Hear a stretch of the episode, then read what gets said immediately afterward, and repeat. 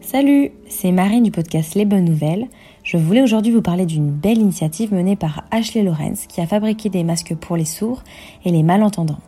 En cette période de pandémie, grand nombre de personnes portent un masque recouvrant la bouche, ce qui empêche les sourds et les malentendants de comprendre les autres, notamment par la lecture labiale.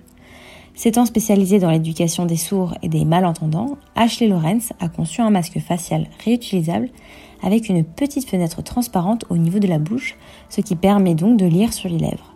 L'autre particularité de ce masque est qu'il ne s'attache pas derrière les oreilles, mais qu'il s'enfile autour de la tête pour qu'il puisse être porté par les personnes avec des appareils auditifs.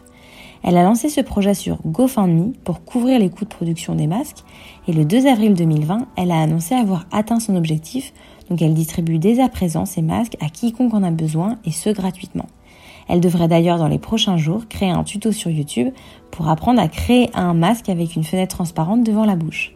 Merci d'avoir écouté le podcast Les Bonnes Nouvelles et surtout prenez soin de vous.